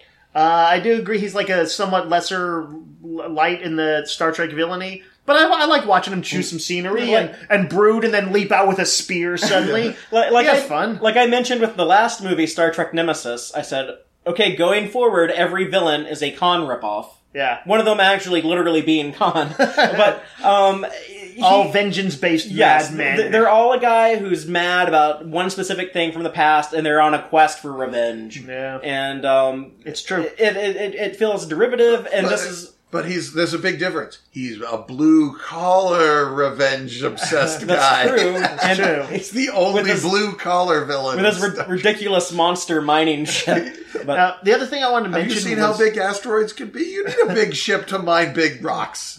yeah, it's just it's just I'm sure that's what they distracting. wanted you to think. It, it, it is it is distracting that the ship looks so like scary and aggressive and Like a. Lovecraft And- ship. Yeah, it's like if Cthulhu was a spaceship, he would be the Narada. It's got a bunch of arms to grab and pull I, the I- asteroids I, about. get, I get that there's practical explanations for the design, but the the aesthetic has such a, like a psychological impact of, of being something that's just like over the top monster. Yeah, it looks like an alien from Aliens became a ship. yeah, it too. looks like a xenomorph impregnated a Star star, Destroyer. star destroyer, and this is what like bursted out. I think we've pinned it down, but that's the All aspect. right. I like your version better. now I want to say um, one of the things about Uhura doing that is that I feel like, and I can move the jump forward with this. All the core crew members who, in the original series, really until the movies, they had little episodes that were their their sort of moments to shine, but they didn't feel like family, and they didn't feel like they were lead characters. But this Yeah. one, just right out of the gate, everybody gets cool scenes. Chekov is the whiz kid. Sulu is an expert pilot. Even though he left the parking brake Even on. though he left the but he brake- saved the ship by doing that. And he's also Yeah. a badass, uh, like fencer, right out of the gate. Yeah, because that was one of the memorable things from the original Mm-hmm. series was, uh, as, as the the Plinkett review for this movie describes it, uh, one time Sulu got drunk and ran around with a sword. Yeah. So here they make him like a really cool sword fighter, and it's, Yeah. it, it is kind of silly to do that with a Starfleet officer, but it works for the story. Right. It's it's it gave everybody a hook, sort of. And and Uhura is like, you know, super bad with her badass with her tech, and also uh, like an expert at linguistics. She knows all the dialect, the three dialects of Vulcan uh, Romulan. or Romulan, and um, a- and I like that that gets going quickly. Uh, Yeah. All those characters, even though they only sometimes only get a few moments, but like they're pretty big. Chekov. You know, is the one who gets them off the Vulcan when it's collapsing. It's not his fault that uh, that he didn't get Spock's mom. Uh, that was the I mean, that was the planet. he had just, but he also saved Kirk. Yeah, and, he, and he, he Sulu. had just done another badass transporter job saving Kirk and Sulu, and and yeah, the, let's talk about like the Vulcan crisis and how You're just gonna move past Numb Tongue. and um, well, no, we, we can bring that up. Uh, But let's just all bow our heads for a just- moment. Yeah, I have to admit, dumbest part of the movie is the whole Kirk is infected with this thing that causes whatever stupid symptom the scriptwriter Yeah. can think I, of. I like I like McCoy infecting Kirk as a way to do him a favor and get him on board the Enterprise. The basic idea But is sound. They they they milk that tit for way too long, and, and the milk ain't that good. yeah, it is absolutely. I couldn't put it better. Uh, that's probably my least favorite. As far as every time I see it, the part that still gets worse rather than better is Yeah. that. But I do love that beauty shot of the Enterprise when they go to board the Enterprise. Yeah. And um, I, I forgot about this till I rewatched You're the talking about the first big shot of it. yes. Um, it is but- almost like the anti Star Trek the motion picture in that it like does it looks so good in kind of that one split second. But it's not a split only, second. They they draw it out for a. It's a- only like five or ten seconds. But you get like several different shots of it. Yeah, you can okay. actually you can follow the process of here's the shuttle is here at the front of the saucer, then here it comes over here between the pylons, hmm. and now here it's in the aft section going into the shuttle bay. And to me, it's a it- JJ slow moment. It does the motion picture long tracking shot. I know Brian's going to slap me when I finish the sentence, but it does that better than the motion than Robert Wise did. Um, Uh, no, uh, the disadvantage it has is that its Enterprise looks like a '60s hot rod of curves and is nowhere near as cool as the motion picture ship. Hot Rod Enterprise, why not? So uh, we'll call this like the Kelvin Prize because Yeah. now we have like the Disco Prize, and the beastly Kelvin large. Prize. Yeah. But it, you know, uh, I actually did feel that over time that the uh, the Constitution class seemed a little small compared to like uh, the Picard's Enterprise and stuff. I, I disagree. I love the size of the Connie, and I my biggest issue with the ship is how they made it so gigantic. I just ignore that. In my head, it's only a little bit bigger than the, the than the the Prime Universe, It- Connie. It was going to be smaller, but then they upscaled it because JJ wanted to use this giant interior set for the shuttle bay. Interestingly, most of those are the only shots I overtly dislike. Is all the industrial uh, stuff inside. Um, The I- Budweiser brewery the stuff. brewery stuff. I love. I, I like how the bridge looks. I like the Apple Store look that people joked about. Uh, well, we should probably mention the lens flare at some point, but but for for its vividly bright future that it was mostly portraying a pretty optimistic future. I, it almost works thematically. It, it does bug me that that shuttlecraft, I mean, not shuttlecraft, that that turbo lift takes like one and a half seconds to go from shuttle the shuttle bay to the bridge, and we actually follow Spock go from the shuttle bay to the turbo lift to the bridge, and it's just like bam, bam. And I'm like, how the hell did you get through the ship that fast? But it looks cool. Like it's It like does it's look neat to see it all in one tracking shot where to get into a turbo lift. I, I I think that to make them cool, I can see why the turbo lifts need to be super fast. I do compare it to the old 60s Star Trek where Spock is on the bridge and he gets into the turbo lift and tells the turbo lift to go to deck two and then has a five minute conversation with the person in the turbo lift. Yeah. Well, we don't know what part of deck two he was going to. It's, it's right under the bridge. Deck two is It was- tiny. Oh yeah, deck two's small. Oh, yeah. yeah, It was the portion of deck two that's actually outside the ship by about five miles. Um, But I mean, this this is a different ship than the the one in the original series. This was built later in a different timeline, and maybe Yeah. it has like if you need to get first officer to the bridge super fast because there's a crisis going on, it has like a, a super turbo turbo turbo lift speed. I think there's something in there where like you don't feel like it it, it cancels out um what do you call it centrifugal force or something like that so that you don't feel it. Turbo Um, lifts obviously uh, have to have inertia. They must be doing something cool like Yeah, that. yeah.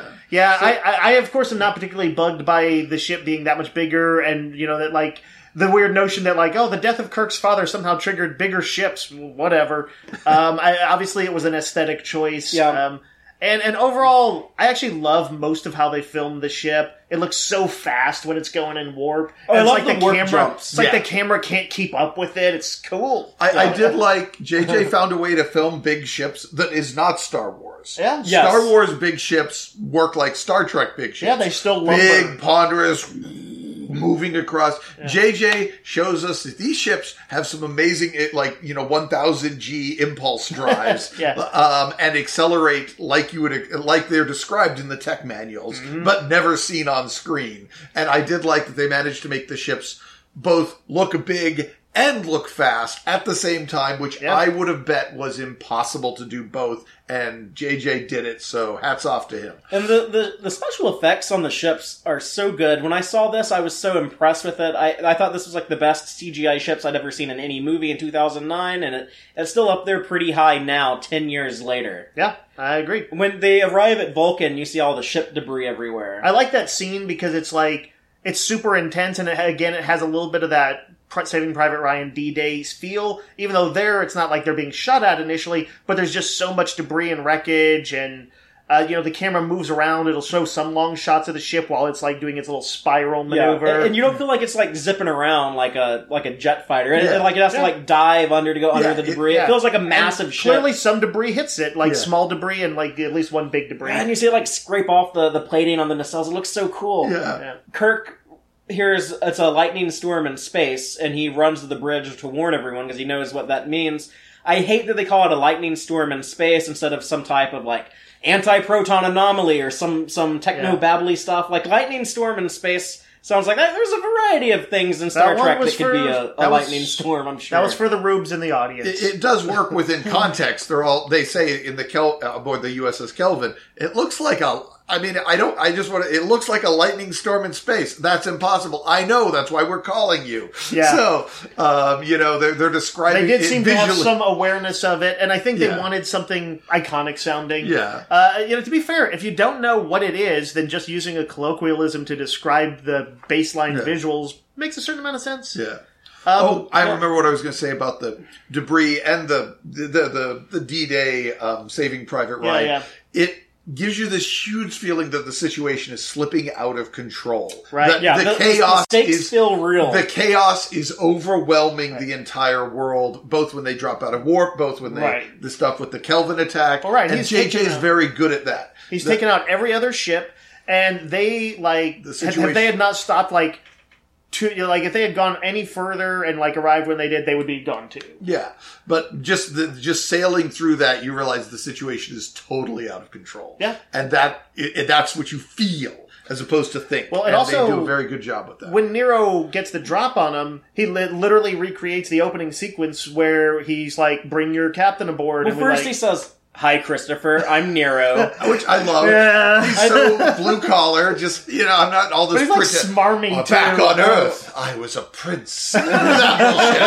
Hey, Christopher. What's up, Chris? Yeah, I was. This your boy Nero rolling up on the Narada. Yeah, yeah, you know, it was just nice to There have this something- non-pretentious, non, you on know, a certain level, it's ridiculous. On another level, it absolutely fits what the movie does everywhere else. Yeah. uh, which is to subvert your expectations and have a somewhat more pop approach to things. It's weird to me because it's kind of jarring from every other scene with Nero where he's just shouting at the top of his lungs. But Yeah. uh, okay, I'll, I'll, I, I've already accepted that this movie's not going to have like a, a, a super well designed, thought out villain, Mm-hmm. a real um, uh, enticing villain that he is really well thought out. They just left all those thoughts in the comic book and not in the Sure. movie. yeah. So, um, but but moving past that, we have like the the orbital jump, the Yep. skydiving sequence, which has the big red shirt joke in there. Yeah. And when I watched this for the first time, I actually didn't get it. I, well, I was hoping I was like. I'm a dum dum. I was like, "Oh my god, this guy is in red." I, I wonder, wouldn't it be really funny if they kill him now? And I, I liked it the first time, Yeah. But now when I'm watching it, it's like this guy is so ridiculous and overzealous. Gonna and- go kick some Romulan ass. Yeah, okay. I think I think it was for the casual viewers that had, had an awareness of the red shirt trope. Yeah. and it gave them a moment to kind of feel like a Trekkie who was in the know. Yeah. And I don't want to begrudge them a little bit of surface Trek humor. It's relatively minor. Yeah. His And death is pointless too because they still successfully drill the hole and drop in the weapon. Yeah, Well, the whole mission is kind of pointless. I, I guess they they destroy it so they can use the transporter and communications, but then they That's don't true, really they- call anybody, but they and they wouldn't- only need the transporter. I guess they couldn't have beat saved think the if old they- Vulcans. Well, they probably If would they have had pulled done the it- drill up. if they had done it faster before the drill had finished its thing, if they had just been faster, basically, then he wouldn't have been able to drop the red matter in. Hmm. yeah, And I love that they use Vasquez Rock for a location in Vulcan. Hmm. Vasquez Rock being the, the location that they used on many Star Trek shows. I don't think all of them, but going all the way back to season one of the original series, famously where Kirk fought the Gorn at Cestus 3 in Arena. And they used that same shooting location here. And we also saw that in the Picard trailer, so we know they're, they're using Vasquez Rock again in Star Trek Picard. But that's where Spock beams down to save his family, and this is where Amanda dies. Yep. Uh, which, by the way, stunt casting wise, that was uh, that was a bit of a surprise because they had ca- gone and cast Winona Ryder, Big big name Uh, actress. So they got a big name actress, and then they kill her off. yeah, Um, you know what? Uh, and they put her in old age makeup for reasons that are not entirely clear in the final cut of the Yeah. film. you know, um, sometimes I generally don't like characters to just get killed off, sort of for dramatic value, named characters. Um, but but I think it was pretty effectively done, and I actually liked how after I mean, aside from good good special effects that on the destruction and all that stuff. That they acknowledged that um, there were at least at least Spock estimates like ten thousand surviving Vulcans, so uh, they kind of a little, are a little bit realistic about it. That yeah, there's presumably colonists and other people who might have gotten saved. Um, but he does very poignantly say he's now a member of an endangered species, which I thought was a good line. Uh, it kind of very concisely sums up his place now. Yeah. I'm I'm a big sucker for uh, mother and son stories. Um, just from being real close to my mom, and and even even uh, she died a few years ago, but even like before that, um, I was always like uh, that was just like an easy way to tug on my heartstrings and get me invested in a story. So yeah, that was a big like tearjerker moment for me, is like when he watches his mom die in front of him. Well, also And- like when they when they arrive, when everybody else is transported into the transporter room, there's just silence in there. Everybody kind of understands what happens, uh, what happened, and but nobody I think says anything. And they slow down and they hang on the moment. it's one of those JJ slowdown moments. Yeah. Um, No, I, I I liked it. I I will say that is the one of the scenes that now having seen season one and two of Discovery and the fact that something probably very similar to that happened in the Kelvin universe. I mean, th- that's kind of what they state in wait, this in movie. the Kelvin universe or in the Prime universe? It probably happened in the Kelvin universe too. Why wouldn't it? So,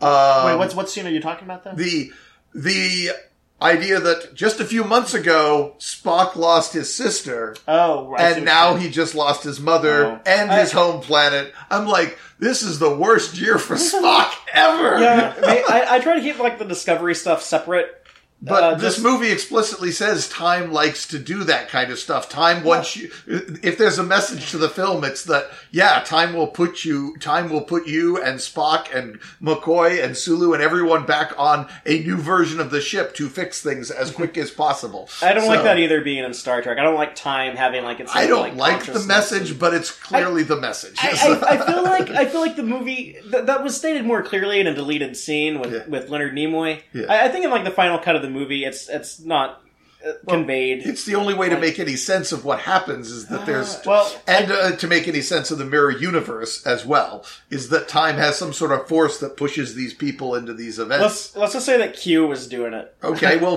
Q is pushing people. I don't like to. I don't like to poke too much at the mirror universe Yeah. because Yeah. it's such a fun contrivance Yeah. to me. Now, but I do. Speaking of contrivances, let's let's talk about Leonard Nimoy's appearance and Scotty's Yeah, arrival, and- and how Delta somehow Vega. Delta Vega is within visual sight of Vulcan. So- but they had been in warp and had left Vulcan. No, they they, system. they hadn't gone to warp. oh, were they not? were they still at Impulse? Um, th- so my explanation is that like a moon or something? Yeah. well, we know Vulcan has no moons. Okay, But we see nearby planets in the motion picture in the theatrical cut. So I think that's just like Delta Vega and Delta Vega's moon, and kind of like how Romulus and Remus are kind of like twin planets. Mm-hmm. And you, this is a cool like little Romulan Vulcan connection. Maybe like Delta Vega and Vulcan are like twin planets, and one of them's really cold, and the other one's really hot, and I don't know. It kind of works. sure. Let's roll with it. Yeah, But it is as sure as a lucky coincidence that Kirk gets ejected from uh, the ship, which is a crazy thing for Spock to do, but dramatic. He's just so pissed off, and he's oh, he just had like a really bad day. well, I'm so sure irritated. Nero wanted Spock, uh, old Spock, to live with the pain. Yeah. So he doesn't want Spock to just die on the ice planet, so he puts him down near the Starfleet base, knowing that, uh, figuring that eventually he'll go to the base and he, you know, and get Right. rescued, And you could argue and that- continue to live with the pain of losing Vulcan. Spock wasn't going to send him off to a planet that was like some barren death trap. He was he sent him to something where Yeah, there was young at least a place he could get to. Yes, so they both sent him near the outpost for the same reason. So it's a little reasonable. Spock would have been a asshole if one of those mm, snow monsters ate Chris Pine and. the the uh, probe tell, a, a, tells him he will be rescued from the station. Stay in the Ah, pod. yeah. And Kirk, being Kirk, ignores it and goes out and gets attacked by Yeah, so monsters. so so uh, Spock's hands are, are clean. we need to talk about Zachary Quinto. Uh, absolutely. Yes. Yeah, Um, he's great. Breakout star, the the best. The, the, is he the best kind of of the of the cast? I kind of what like, he I'm partial to, to Carl Urban, but he doesn't get as much to do. Yeah. And, and McCoy is more one note. He doesn't have the range. Getting they Spock get with right and making him like because they had to do a few new things with this. Like they introduced the we'll, we'll, maybe we'll talk about this in a minute. The uh, uh, the romance with Uhura. And they wanted to, I think, in some ways, make take the Spock that had kind of become part of fandom, uh, you know, that had had fan fiction written about him, and and acknowledge a sexy Spock. I don't. I don't know if that was a big priority for the. I think. Why do you think they? Did I don't it? know. I mean, because they needed they needed someone to have a love interest, and they they wanted to be like a little. I mean, originally they were going to put Carol Marcus in here, give Mm-hmm. Kirk uh, some someone to lust after, but I like that they went like a little bit more subversive, and they had him Yes. actually like trying to get Uhura, and, then And kind of surprises you Mm-hmm. that that she's with Spock. Yeah. But I am not a fan at all of the Spock Uhura relationship. No, I, I think it's great. I'm with- I'm with Brian. fine with it. Uh, you know what? I, as I was watching it this time, I was like, well, of course, it also mirrors his father's relationship Yeah. with a with a human. Yeah, and Zachary Quinto comes in with probably just about one of the hardest acting jobs in the history of humanity. he has to r- play the new version of a dearly beloved character, icon. The- the most iconic Star Trek character. who Yeah. is hyper associated with Leonard Nimoy's unique, specific, brilliant performance. Right. And he's got to do it while Leonard Nimoy's in the freaking movie yeah, to be compared the, to. the screen with him. And Let's then the movie, out- the movie doesn't make it easy for him. They give him a whole range of stuff he has to do, and he has to feel like Leonard Nimoy in all of it, or at least reasonably it's a, close. And it's a character who is not supposed to show emotion. yes, and it's a character who's hard to play uh, even by itself, separate from everything else. And he nails it. Zachary Quinto's amazing. He's not Leonard Nimoy, but he's pretty frickin' close. yeah. It's hard to, in a way, he couldn't be Leonard Nimoy because Leonard Nimoy had the opportunity to build a character from scratch, and he's doing an imitation character. That it sounds harsh, but but he's kind of doing an imitation character. He's doing it so well, though, that he kind of managed to do that thing where he kind of makes it his own Yes. for purposes of the Kelvin movies, uh, while at the same time really feeling like he's honoring what came before. Yes. from the quirk of the eyebrow to allowing some of that humor to come out. You Yeah. know, some of the dry sarcasm. Uh, when he tells the guys live long and prosper, and he's clearly saying "fuck you" to the Yes. to the to the uh, Vulcan council or whatever. Yes. And I'm sure it helped having Leonard Nimoy there to advise him. Yeah, And- and, Quinto has said that. Yes. And Carl Urban does do amazing as McCoy. It's Mm-hmm. just. I, I, it, I honestly- McCoy's a little easier to do. No offense to Carl Urban. It's just No, I agree. Yeah, He's growly. Yeah. Even when I um, even when I was like thinking Trek is dead from this movie, there there was no way I could deny how likable and fun the cast were, how well cast they were. Yeah. I don't think there's actually a single one of them I would change. Maybe accepting Scotty. Something didn't Really? quite. He felt like the least similar to me in some ways. Yeah. So you But I like you still- like Pine as Kirk then? Yeah, I, I do absolutely. Well, because the point is he's not grown into the Kirk, so he it, Sure. it's a plot Well, point. that's the that arc of the same- movie. Yeah. yeah. But- the uh, whereas Scotty doesn't quite feel like the old Scotty. He's fun and lovable, and you like him, but he's not. Scott he's was probably the bit of a- farthest off base. He was a little bit of a serious guy on the show. He would like he could, you got the impression he could he could go and party down with with some drinks, but but he was actually kind of a serious dude. yeah. Yeah, but he could get really colorful sometimes. he was and mischievous with they- the tribbles. They they they they lean into that like more like uh, colorful and um what's the word I'm looking for? Uh, but like the, the like the, the, the high energy excited Scotty, Right. know, when he, he's it's like they took the Scotty that was like that started the bar fight in Trouble with Tribbles and and beamed the Tribbles over. Uh, maybe the Scotty that also was a murderer. the Wolf in the Fold. Wolf in the Fold. See Simon Pegg is, is murderous. I'm just kidding. I'm just kidding. And, and here's the thing: he is fun in the role. Yeah, even the sort of uh, ridiculous addition of his sidekick Keenser. Now I love Keenser. sort of Keenser, I don't grew on me. like. We, me and Dave established a while ago that he is the Jar Jar of, of Star Trek. But but I like him better than Jar Jar. Ke- Keenser's Well, great. it's because Star Trek is better than Star Wars. All right. Well, and, fair and also they u- Keenser A is funny, unlike Jar Jar, and B they only use him in a couple of scenes, not Yeah. so you don't get sick of him, unlike Jar Jar.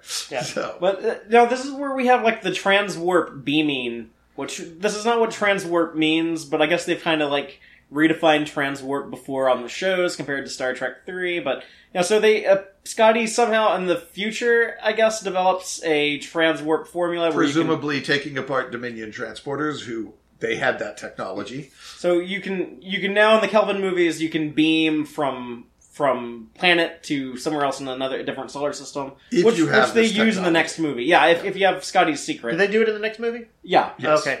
And if they do not have a bunch of transwarp beaming going on in Picard, I, for one, will be disappointed. 'Cause Yeah, me- me too. Old Spock promised me transwarp beaming at the end of the But 24th what if, century. What if Scotty only told old Spock because he needed someone to like help him with the math?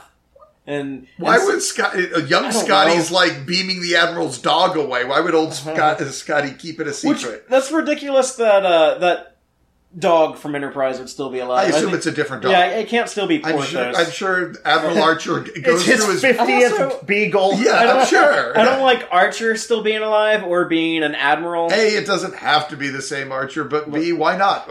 How old would how old because, would Archer? because in in, McCoy lived 165 years. How old would Archer be at that in point? Through a Mirror Darkly, it says that he died in twenty three forty five. uh, all right, fair And that, enough. and that he had been president of the Federation, which is so much more cooler than being an admiral.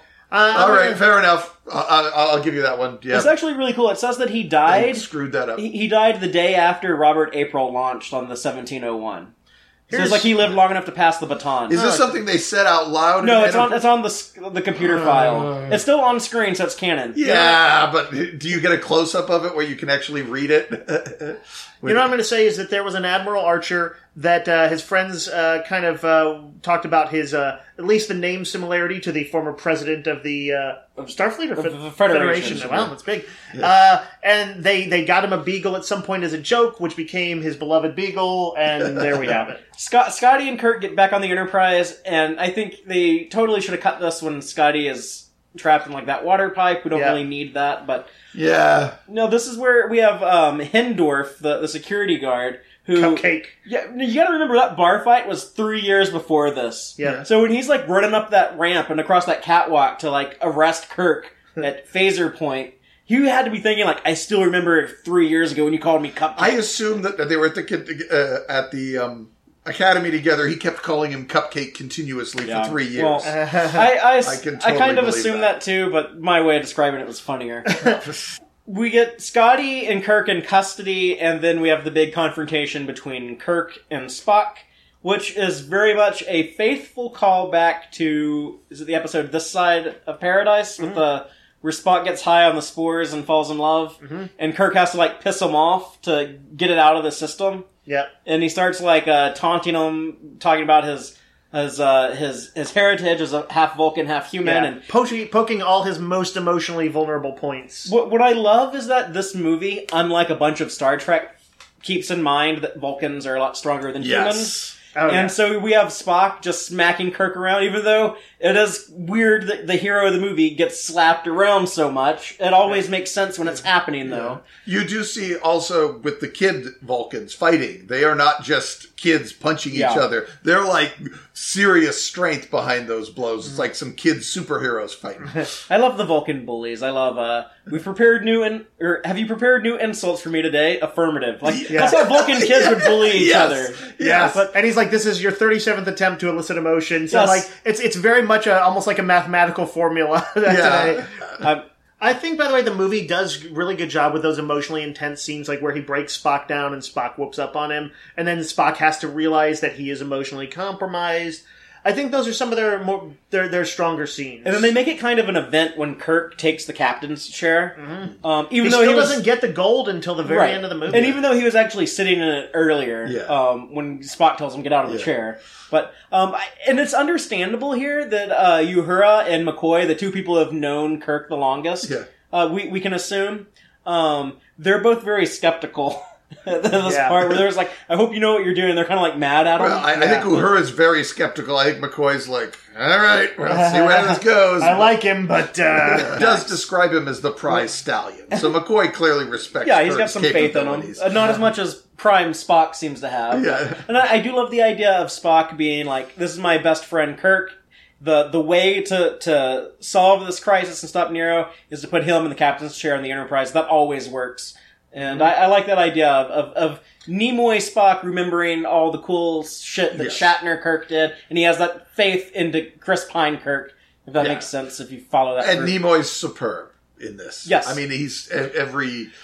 I mean it's just. just- was there some possibility, Father, that like Shatner was going to have been in the movie? There was some flirtation with that that they would have Spock actually brings like a holographic recording of Kirk from Right. before he died, uh, but they thought that seemed I'm so glad Spock got to carry the load. Uh, that that is, to say Nimoy got to be the Yeah, grounding and, force. And and part of what made this movie so acceptable was Nimoy's presence gave it so much validation.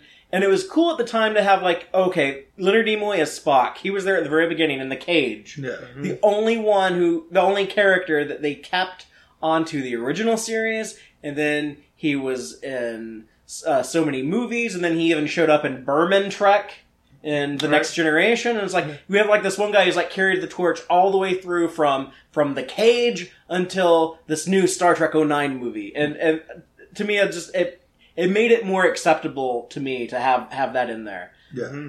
but, um, but yeah, we have uh, Kirk in command. The big climax of the movie, they go after Nero because, of course, this being a Star Trek movie, Earth has to be in danger, and he's trying to blow up. Or I like that he targets San Francisco Bay just because, like, that's like a big fuck you to Starfleet. Yeah, yeah. But um, he.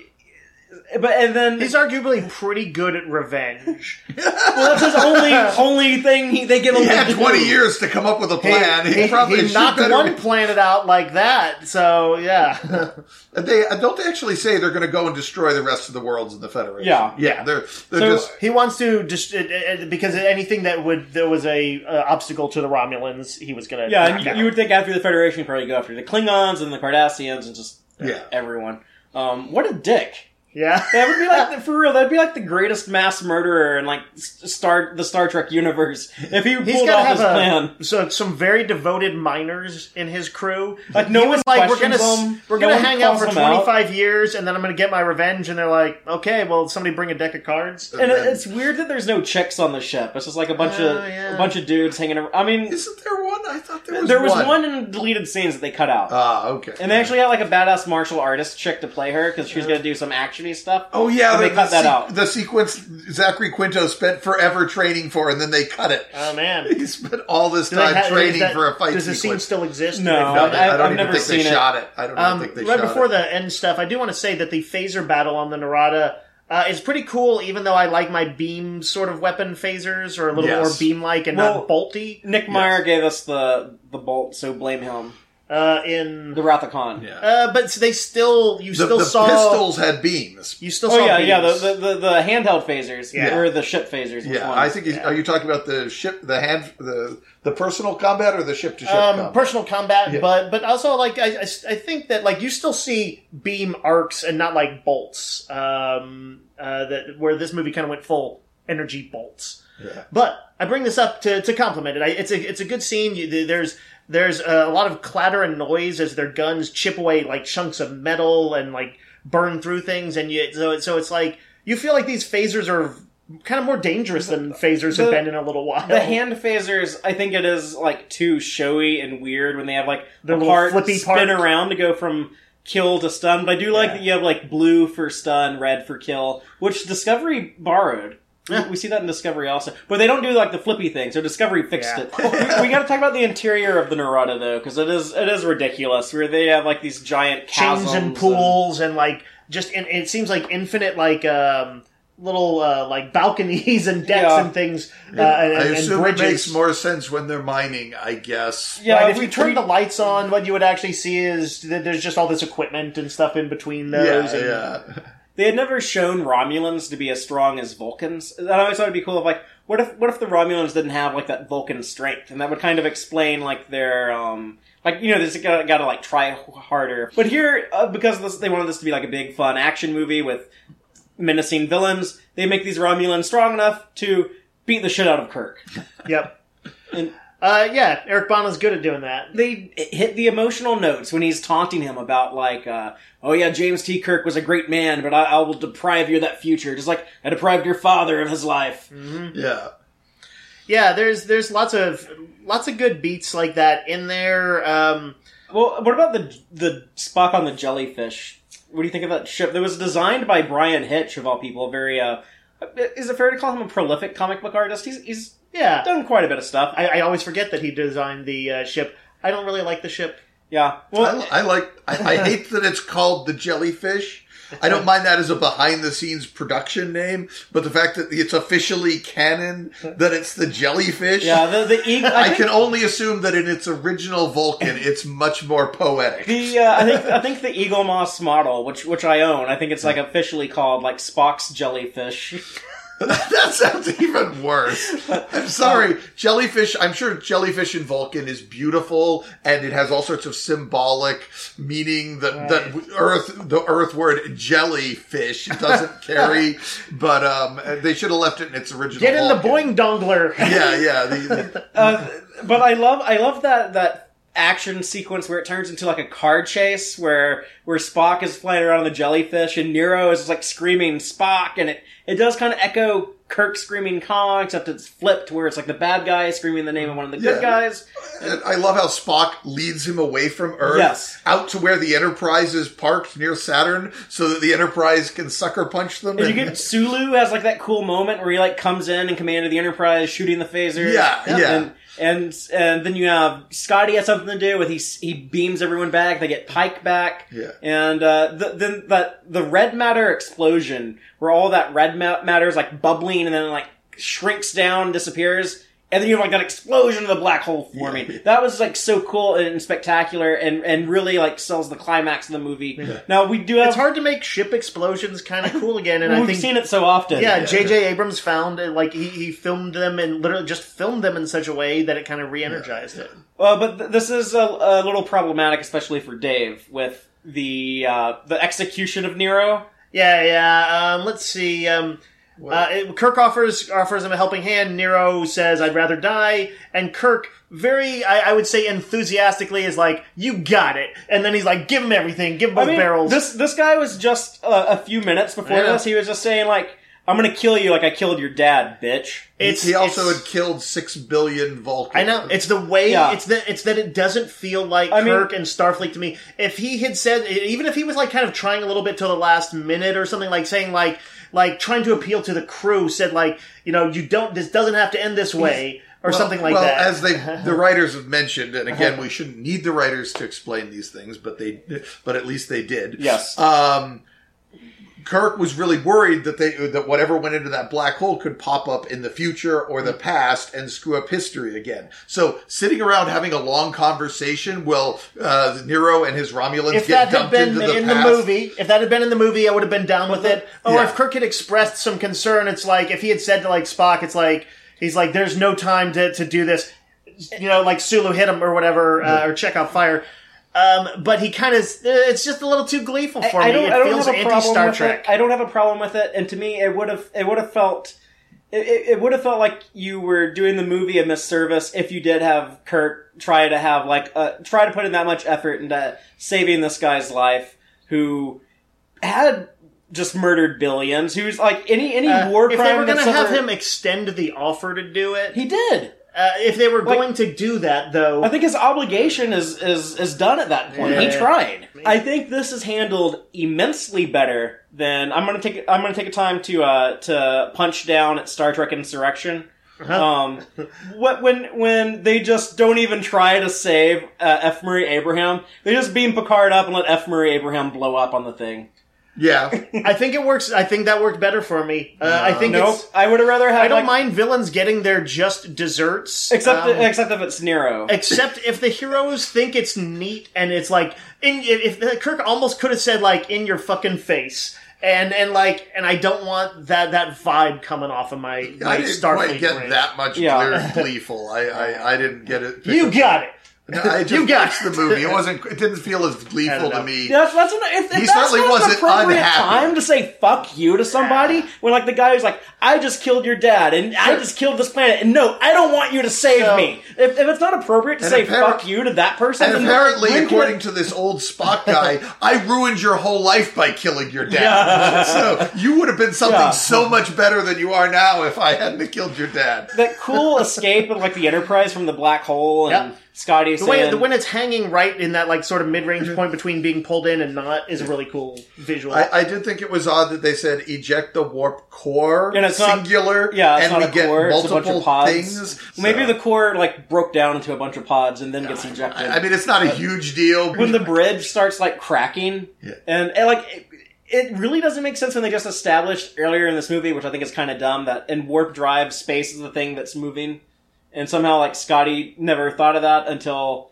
spock showed him the transwarp when did formula they, they said it when they were talking about transwarp drive. Where else did they say that? well n- nowhere else but Oh. here it's weird that okay so when you're at warp like space is the thing that's moving but like you're at warp and you're not going anywhere because like this black hole is holding you down. Like, I don't know. That just Uh, I felt fit like when Scotty but- said that he, when he said it never occurred to me to think of space as the thing that was moving. It was literally just a throwaway line from them, their version of technobabble, but, But- but with no thought put into it. Yeah. I'm saying I'm saying they don't put a lot of thought into the, the Yeah, techno babbly it's stuff true. in Yeah. these movies. It's true. Um, I do love that we get like a good fan service that like fits in, even though it's so cheap to have Scotty say, "I'm giving her all she's got, Captain." But Sure. they they throw those I nods think it was in. earned in that Yeah, instance. Yeah. And, you know, earlier in the movie we get uh, "Damn it, man, I'm a doctor, not a physicist." Sure. And, Yeah. Um, we the live long I and prosper. when I didn't, when I wasn't feeling uh, inclined to be nice to the movie, uh, those things bugged me. Uh, but but honestly, it's it's reasonable fan service for kind of reinvigorating the franchise. And again,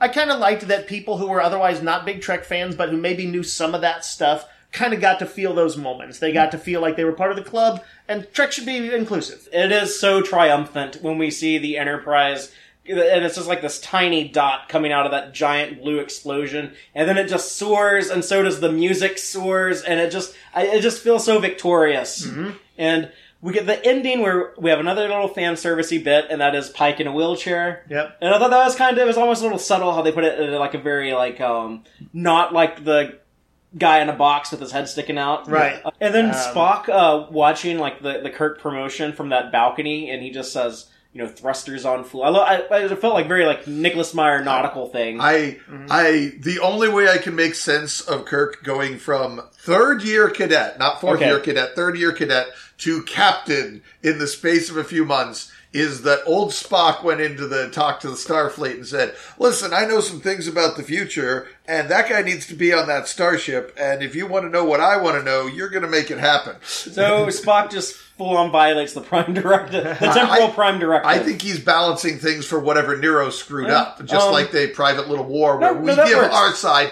exactly the same advance. Sure, sure, yeah, I, I can buy that. I mean, that that was my biggest problem with this movie was always going from a cadet to a captain in a day. But it is kind of forgivable in the fact that you want the next movie to already have the captains, even though in the next movie they undo that Yeah. and give them the same arc again, which is Yeah. a weird choice. But Yeah. we'll get to that next week.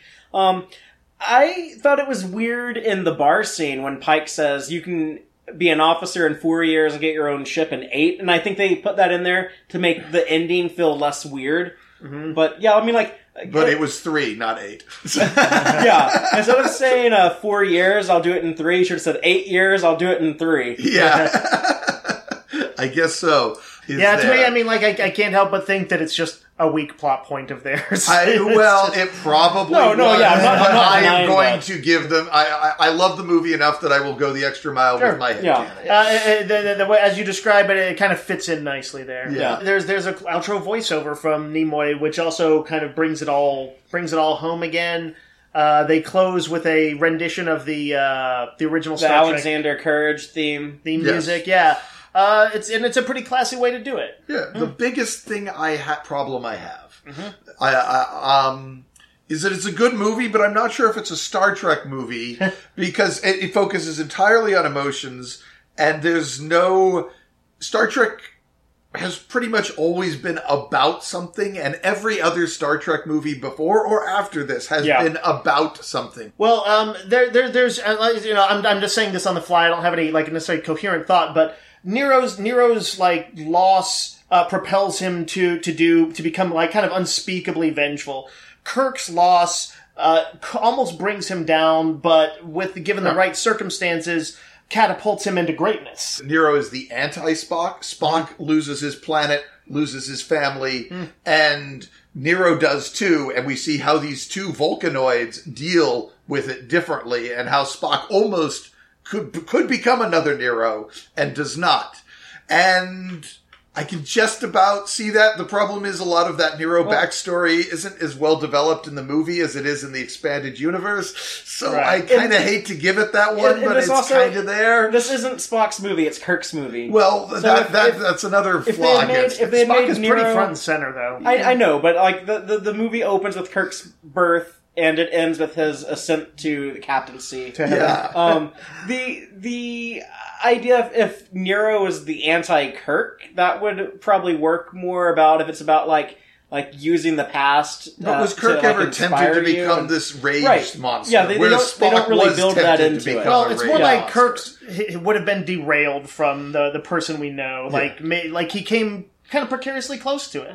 Yeah. I will say that it almost has the message that that Dave has suggested, and I think that's like a good point. But I'll say that it doesn't quite encapsulate There's, that. there's no doubt And- about me that, that in my mind that they didn't have a very coherent thing. That there was, you know, in many ways a collection of very watchable scenes about getting our family together Yeah. uh, of, of crew members that we like, and I did Yeah. like that. You know.